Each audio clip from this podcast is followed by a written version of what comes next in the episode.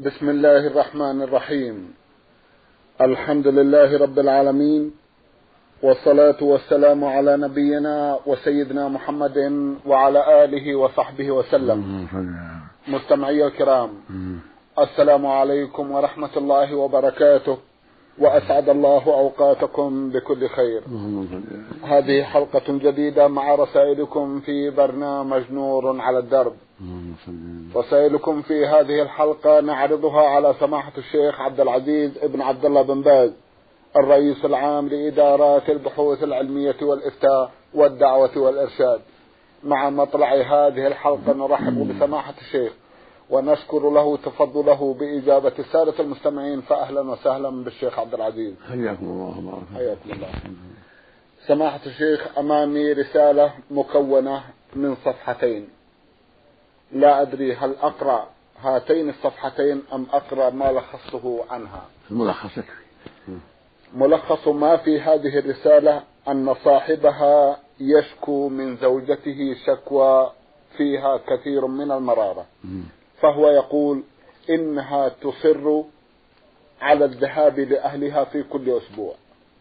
ثم إنها تدفع الراتب كاملا إلى أهلها مع العلم أنه هو الذي يذهب بها إلى المدرسة ويعيدها أيضا إلى المدرسة وهي تترك البيت كثيرا في سبيل هذه الوظيفة. ثم يقول إنها تهمل رعاية البيت وطفل وتترك كل ذلك للخادمة وهي كثيرة الذهاب والإياب إلى الناس. ويرجو من سماحتكم التوجيه. جزاكم الله خيرا. بسم الله الرحمن الرحيم. الحمد لله وصلى الله وسلم على رسول الله سيد ولد, آدم وعلى آله وأصحابه ومن سلك سبيله واهتدى بهداه إلى يوم الدين. أما بعد فإن الواجب على كل زوجة أن تسمع وتطيع لزوجها في المعروف وليس لها أن تذهب إلى أهلها إلا بإذنه ولا إلى غير أهلها إلا بإذنه. وهكذا التدريس ليس لها أن تدرس إلا بإذنه إلا أن يكون قد شرط عليه عند العقد. فالمسلمون على شروطهم وإلا فليس لها أن تدرس إلا بإذنه. وكونها تذهب إلى أهلها كل أسبوع ليس لها ذلك إلا بإذنك. فينبغي لك أن تلاحظ الموضوع وأن تنظر في المصلحة فإن رأيت أن في ذلك مصلحة فلا بأس. مراعاة لخاطر والديها وحرصا على سلامة القلوب وبقاء المودة. وإن تيسر أن يكون ذهابها إليهم في أكثر من ذلك عشرة أيام أو نصف شهر فلا بأس. تتفق أنت والوالدان والمرأة على الشيء الذي فيه المصلحة للجميع وفيه كسب رضاك وعدم التسبب في الفراق. وهكذا ليس لها الخروج لغير أهلها إلا بإذنك. والواجب عليها أن تلزم البيت وتعتني بالأولاد وتربيتهم التربية الطيبة. ولا ولا ينبغي أن تكلهم إلى الخادمة بل ينبغي أن تعتني بهم هي وأن تجتهد في تربيتهم والإحسان إليهم وإذا كنا وإذا كانوا يفهمون تحرص على تربيتهم التربية الإسلامية وتوجيههم إلى الخير. أما الراتب فهو لها لكن ينبغي لها أن تعطيك بعض الشيء في مقابل تعبك وذهابك وإيابك وتسميحا لخاطرك ولا سيما إذا كنت محتاجا فإن المشروع لها أن تساعدك. لأن الله يقول سبحانه وتعاونوا على البر والتقوى. ويقول النبي صلى الله عليه وسلم من كان في حاجة أخيه كان الله في حاجته. ويقول النبي صلى الله عليه وسلم والله في عون العبد ما كان العبد في عون أخيه. فنصيحتي لها أن تساعدك من الراتب والواجب عليها أن تسمع وتطيع. لك في كل شيء ليس فيه معصية لله عز وجل لا في ذهابها إلى أهلها ولا في غيرهم. أما وجود الخادمة لديكم فأنت قد أخطأت في الإتيان بالخادمة هي التي سببت هذه المشاكل. أبعد الخادمة حتى تقيم في البيت هي وتقوم بأولادها وخدمة البيت. فإبعاد الخادمة هو الطريق إلى ذهاب إلى السلام من ذهابها إلى أهلها وغيرهم في كل وقت. ثم الخادمة وجودها عندك فيه خطر عليك وعلى دينك وليس في البيت غيرها. والرسول صلى الله عليه وسلم قال لا يخلو أن رجل امرأة فإن الشيطان ثالثهما. فوجودها في البيت والمرأة خارج البيت في الدرس أو عند أهلها فيه خطر عظيم. فنصيحتي لك إبعاد الخادمة وردها إلى أهلها وأن تقوم الزوجة بما يتعلق بالبيت ولو تركت التدريس. هذه نصيحتي لكما جميعا. ونسأل الله لجميع الهداية والتوفيق. اللهم آمين. جزاكم الله خيرا. اذا الأولى في هذه الأمور الحياة الزوجية. نعم. على كل منهما العناية بالحياة الزوجية والحرص على بقائها على الوجه الشرعي من دون معصية لله عز وجل. نعم. جزاكم الله خيرا. يصفها في نقطة أخرى من الرسالة سماحة الشيخ. يقول إنها جريئة ولا تهاب الرجال. وإذا ما نصحها وصفت نفسها بأنها شريفة وهكذا. ولو ولو عليه أن ينصحها دائما وأن يأخذ على يدها وألا يترك الحبل لها على الغالب. فإن شياطين الإنس يطمعون في المرأة وربما جروها إلى ما لا تحمل عقباه.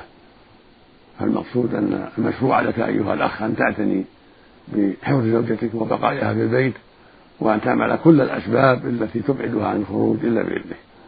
جزاكم الله خيرا.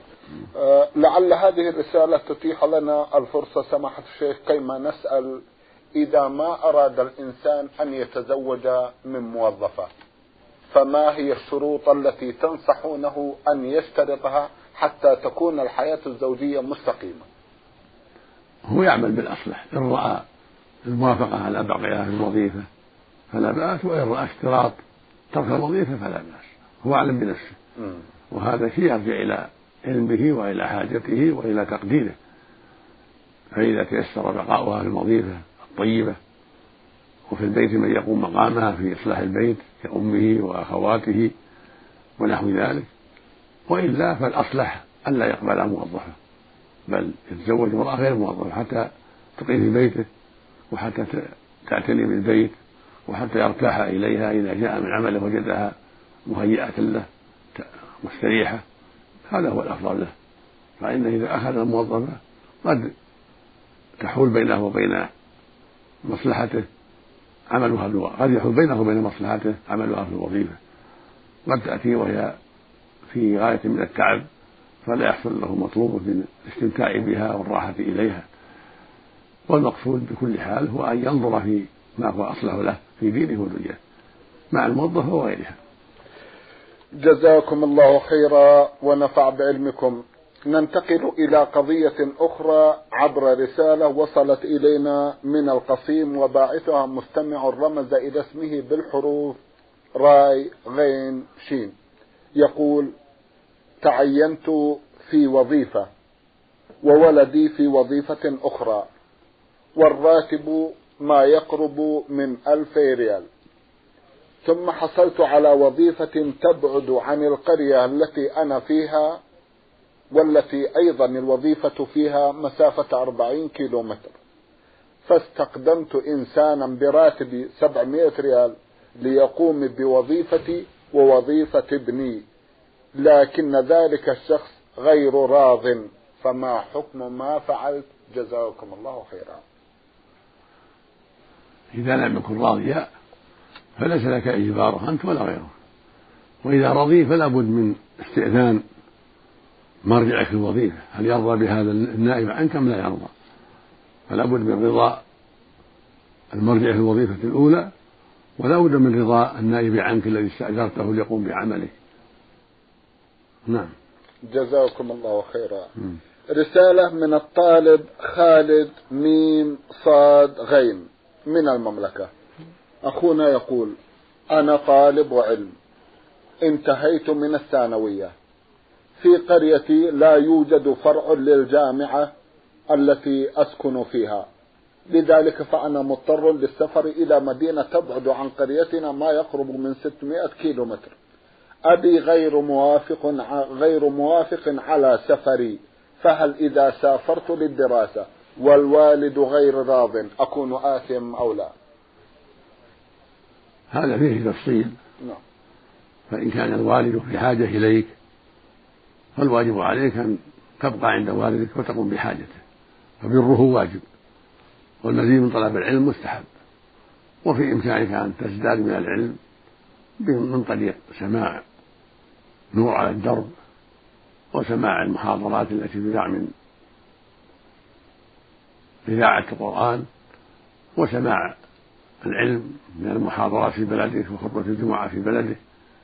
أما إذا كان الوالد عنده من يقوم بحاجاته من إخوانك ولا يحتاج إليك فإنك لا حرج عليك أن تسافر لإكمال العلم.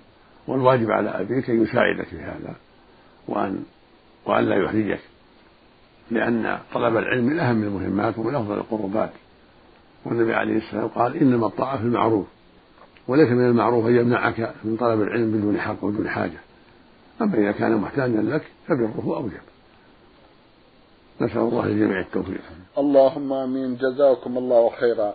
يسأل عن حلق الشعر الذي في الحلق.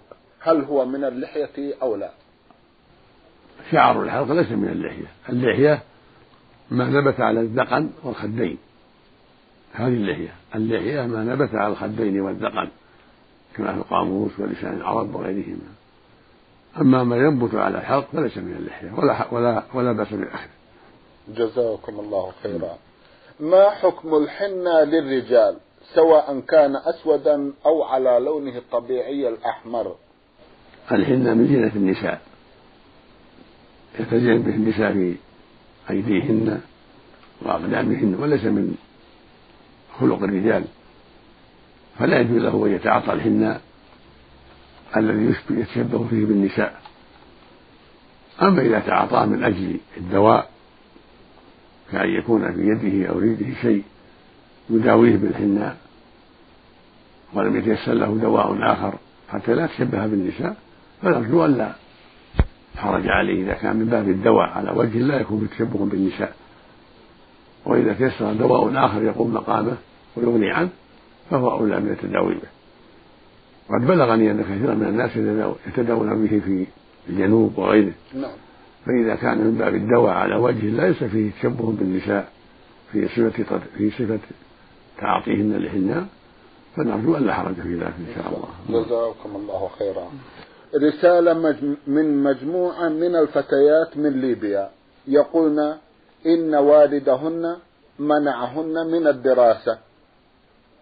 وهن الآن لا يعرفن قراءة حتى قصار السور. فما الحكم وبماذا توجهونهن؟ جزاكم الله خيرا. إذا كانت الدراسة ممكنة في مدرسة نسائية ليس فيها اختلاط والطريق إليها ميسر بدون فتنة فليس لوالدك من المنع. أما إذا كان إذا كانت الدراسة في مدرسة مختلطة أو في الطريق إليها ما يمنع من ذهابكن إليها لوجود من يغادركن ويفتنكن فله الحق في منعكن. وفي إمكانكن أن تتعلمن من طريق إذاعة القرآن السعودية. ففيها تعليم القرآن وفيها علوم كثيرة وفيها برنامج على الدرب فيها علم كثير. فعليكن بالتماس وقتها والاستماع لها ففيها خير عظيم وفي وعلم كبير. وإذا تيسر معلمة تأتيكن في البيت أو والدكن يعلمكن في البيت فهذا طيب وخير كبير. فالتمسنا معلمة طيبة تعلمكن في البيت أو يقوم بذلك أحد محارمكن من إخوة من أخ أو عم أو خال أو أب أو جد. يحصل به المطلوب إن شاء الله. نعم. جزاكم الله خيرا. رسالة وصلت من جمهورية مصر العربية محافظة أسوان وصاحبها هو المستمع سيد علي. يقول هل لي أن أحج وأنا لم أتزوج بعد؟ جزاكم الله خيرا. نعم لا حرج في الحج وأنت لم تتزوج. إذا كنت تستطيع الحج وجب عليك الحج وإن كنت أعزم لم تتزوج أما إذا كنت لا تستطيع فالله يقول جل وعلا ولله أن الحج البيت من استطاع إليه سبيلا والسبيل هو القدرة على المال الذي يوصلك إلى مكة ذهابا وإيابا. وإن كنت في حاجة للزواج وتخاف الخطر فابدأ بالزواج. لأن الزواج أمره مهم. فإذا تيسر لك الزواج فابدأ به ولو أخرت الحج. نعم. جزاكم الله خيرا. رسالة مؤثرة للغاية سماحة الشيخ. باعثتها إحدى الأخوات المستمعات تقول أختكم في الله. عين عين. تقول عن نفسها السلام عليكم ورحمة الله وبركاته. وبعد أنا فتاة أصبت بحادث سيارة منذ أربع سنوات. تسبب لي هذا الحادث في شلل كامل ما عدا الذراعين فهما سليمتان والحمد لله.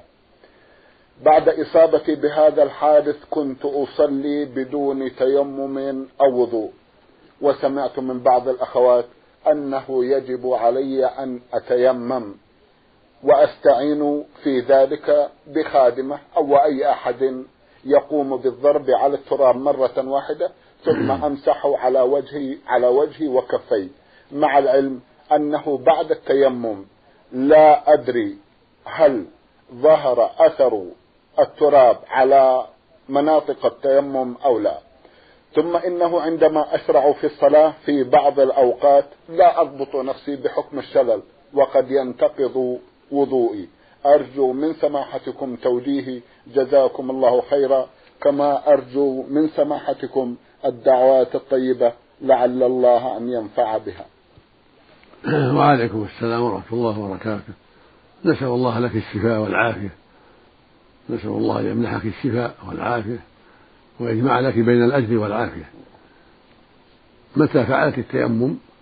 كفى ولو ما ظهرت آثار التراب عليه متى ضربت التراب بيديك أو من ينوب عنك ضرب التراب؟ بأمرك ونيتك ومسح على وجهك وعلى كفيك كفى ذلك والحمد لله وإن لم تعلمي ظهور آثار التراب. المهم أن يضرب التراب النائب عنك أو أنت بنفسك ثم تمسحين أنت أو, أو النائب وجهك وكفين بنية الطهارة والحمد لله وأما ما يتعلق بخروج الحدث في الصلاة فهذا فيه تفصيل إن كان الحدث دائما معك في كل وقت فلا يضر في خروجه في الوقت ما بعد الطهارة. أما إن كان لا ليس بدائم فإنه متى خرج؟ تبطل الصلاة وعليك أن تعيدي التيمم. نعم. جزاكم الله خيرا. تقول بما أن هذا حالي فإنني لا أستطيع الحركة. وكذلك الخروج من البيت وأقضي وقتي كاملا في المنزل. فبماذا تنصحونني والحال ما ذكر؟ هل أسمع القرآن الكريم وإن كنت على غير طهارة؟ نعم ننصحك بالإكثار من ذكر الله وقراءة ما تحفظين من القرآن وسماع القرآن من المذياع وإن كنت على غير طهارة. لأن الطهارة ليست شرطا في سماع الذكر والقرآن. وإنما هي شرط في لمس المصحف والقراءة من المصحف.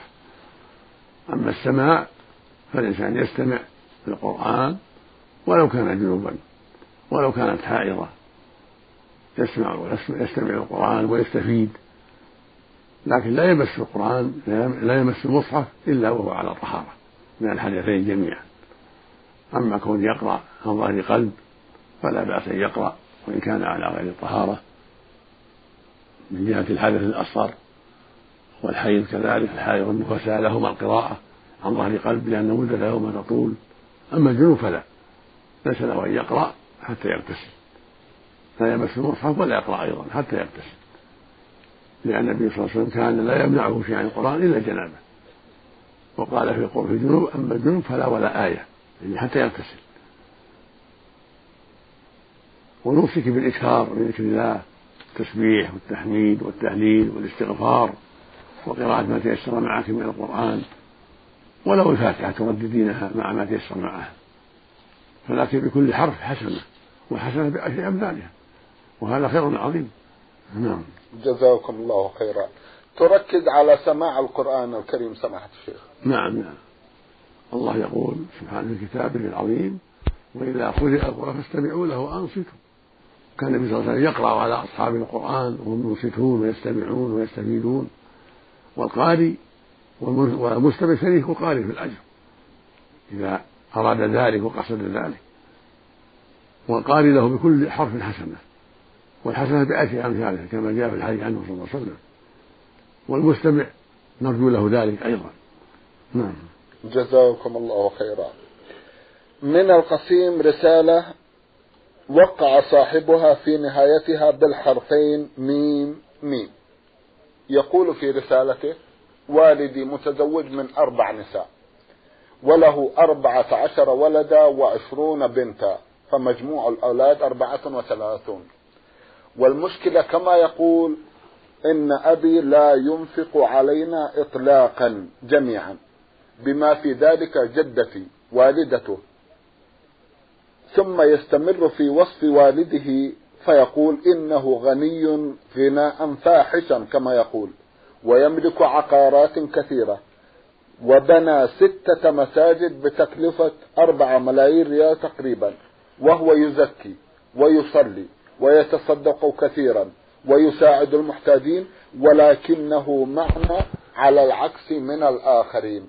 وعندما ناقشته برر تصرفه بقوله عندما أموت سوف تنسونني. ويستمر في رسالته على هذا المنوال ويرجو من سماحتكم التوجيه له ولإخوته ولوالده.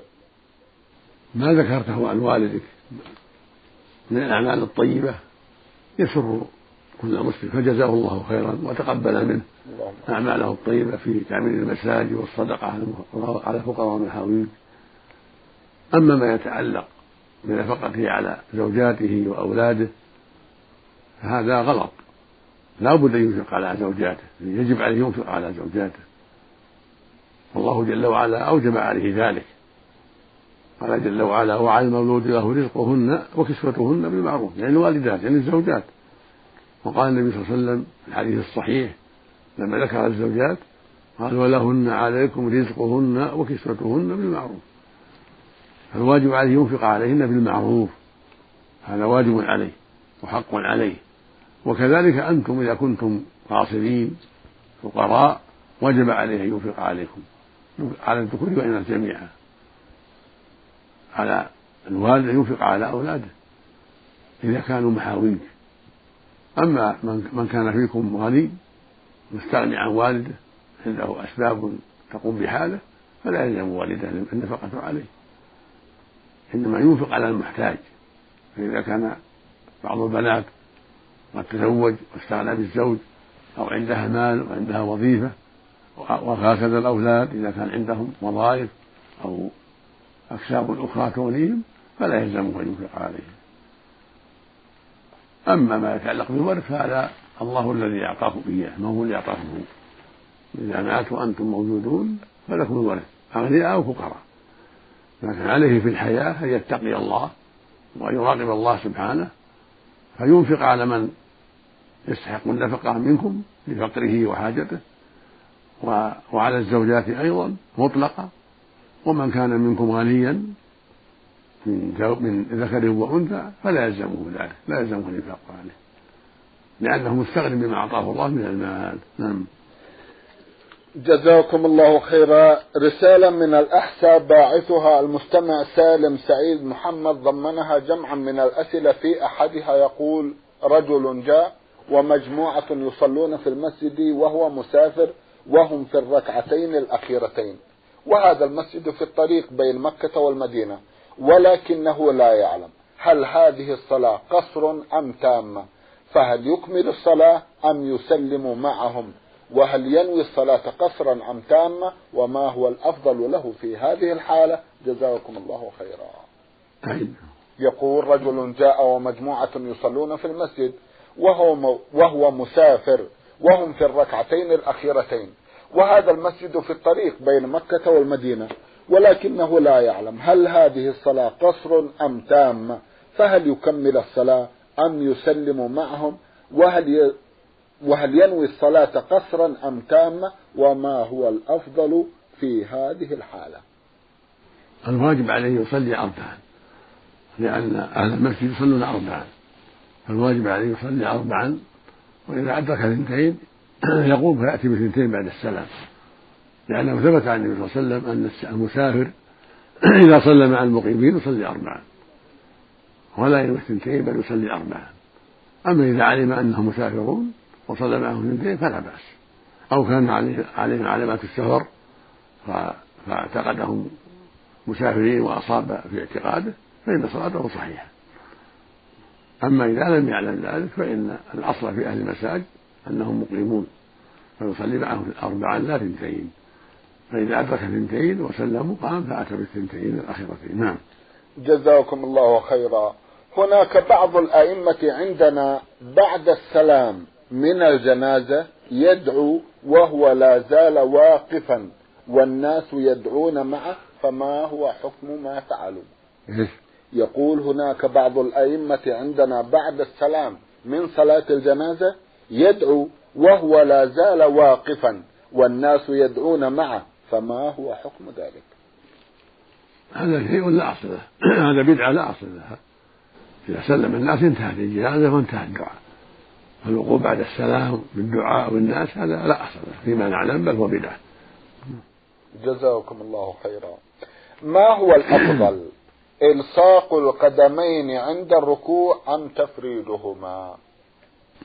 السنة تفريدهما التفريق بينهما. نعم. هذا السنة نعم. جزاكم الله خيرا. نعلم أنه من السنة أن يلتفت الإمام بعد السلام. ولكن هناك بعض الناس يكمل صلاته ويكون وجه الإمام مقابلا له. فماذا يفعل الإمام؟ لا يضره. لا يضر لا يضر يصلي ويقضي ما عليه ولو كان أمامه الإمام. نعم. جزاكم الله خيرا. نعم. من المملكة الأردنية الهاشمية المستمعة إيمان يوسف رسالة وضمنتها جمعا من الأسئلة في أحدها تقول هل لمس الزوج لزوجته؟ أو العكس يبطل الوضوء؟ هذا فيه تفصيل.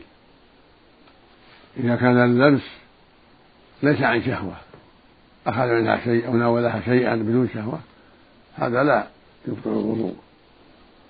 وهكذا لو كان عن شهوة عن تلذذ فالصواب أنه لا يبطل الوضوء أيضا في أصح قولي العلماء.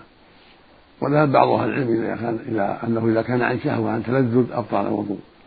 وبعضهم قال يبطل الوضوء مطلقا. والصواب أنه لا يبطل به الوضوء مطلقا. لا بشهوة ولا بغير شهوة. إذا مس يدها أو قبلها وهو على وضوء فوضوءه صحيح. هذا هو الصواب. لأنه ثبت عنه صلى الله عليه وسلم قبل بعض نسائه ثم صلى ولم يتوضأ عليه الصلاة والسلام. وهو سيد العلماء وسيد الأتقياء عليه الصلاة والسلام. أما إن خرج منه شيء قبلها أو لمسها فخرج منه مني هذا ينتقض الوضوء يستنجي يغسل ذكره وانثيه ويتوضأ وضوء الصلاة. أما إذا لمس أو قبل ولم يخرج شيء فإن طهارته صحيحة هذا هو الصواب. أما قوله جل وعلا أو لمستم النساء فالمراد بالآية الجماع. في أصح قول العلماء كما قال ابن عباس رضي الله عنهما والجماعة ليس المراد اللمس باليد. وفي قراءة لمستم فالمراد باللمس والملامسة المراد بذلك في أصح قول العلماء الجماع. نعم. جزاكم الله خيرا. سماحة الشيخ في ختام هذا اللقاء أتوجه لكم بالشكر الجزيل بعد شكر الله سبحانه وتعالى. على تفضلكم بإجابة السادة المستمعين وآمل أن يتجدد اللقاء وأنتم على خير. نرجو ذلك مستمعي الكرام كان لقاؤنا في هذه الحلقة مع سماحة الشيخ عبد العزيز ابن عبد الله بن باز الرئيس العام لإدارات البحوث العلمية والإفتاء والدعوة والإرشاد. شكرا لسماحته. وأنتم يا مستمعي الكرام شكرا لحسن متابعتكم. وإلى الملتقى وسلام الله عليكم ورحمته وبركاته.